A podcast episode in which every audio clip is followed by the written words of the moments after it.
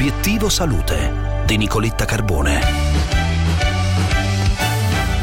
Lo stress della ripresa può avere un impatto sui valori della pressione. Scopriamo perché oggi insieme alla dottoressa Lidia Rotavender, presidente di ALT e specialista in malattie cardiovascolari da trombosi. Dottoressa, buongiorno e benvenuta. Eh, buongiorno, grazie a voi. Quando parliamo di pressione intendiamo la pressione con la quale il nostro cuore spinge il sangue dentro l'arteria aorta e da lì a tutti i rami fino ai più piccoli che sono quelli che nutrono le nostre cellule. La pressione dipende da situazioni ambientali, dipende da come siamo fatti, dalla nostra età e da tante variabili che dipendono da come siamo vissuti. In situazioni in cui c'è uno stress molto prolungato come quello che abbiamo vissuto tutti quanti nell'ultimo anno e mezzo, ormai quasi due, o nel momento del rientro che si somma a quello prolungato in cui siamo vissuti, beh, in questo momento la pressione va tenuta sott'occhio. È come se avessimo improvvisamente un aumento del calore dell'ambiente, per cui le, le ruote della nostra macchina devono essere gonfiate in una maniera diversa rispetto a quello che faremmo durante l'inverno.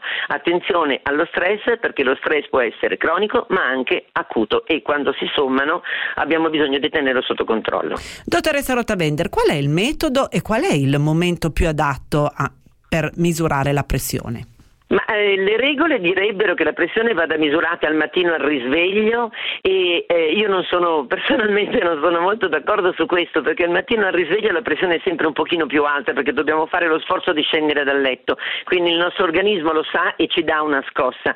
A mio parere la pressione va misurata a metà mattina lontano dai passi a metà pomeriggio lontano dai passi, braccio destro, braccio sinistro, seduti in posizione comoda con il braccio appoggiato sul tavolo in modo da avere il braccio all'altezza all'altezza del cuore e eh, co- dopo aver fatto 5 minuti di respirazione profonda, quindi esserci rilassati prima di misurarla.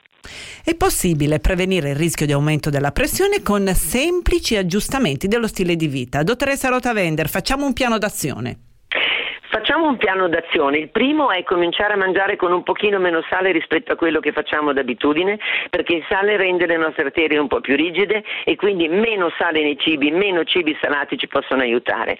Il secondo è quello di fare più attività fisica nei limiti delle possibilità di ognuno di tipo aerobico, perché questo costringe il nostro sistema circolatorio a rimanere in esercizio e quindi riduce la probabilità che le nostre arterie diventino rigide.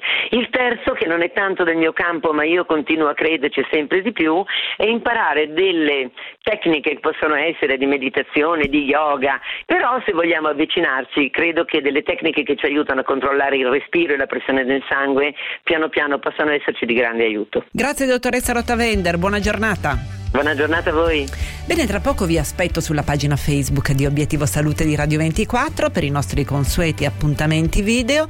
Oggi proviamo con l'aiuto della nostra esperta a rispondere a tre domande. Come sto? Come mi sento? Come faccio?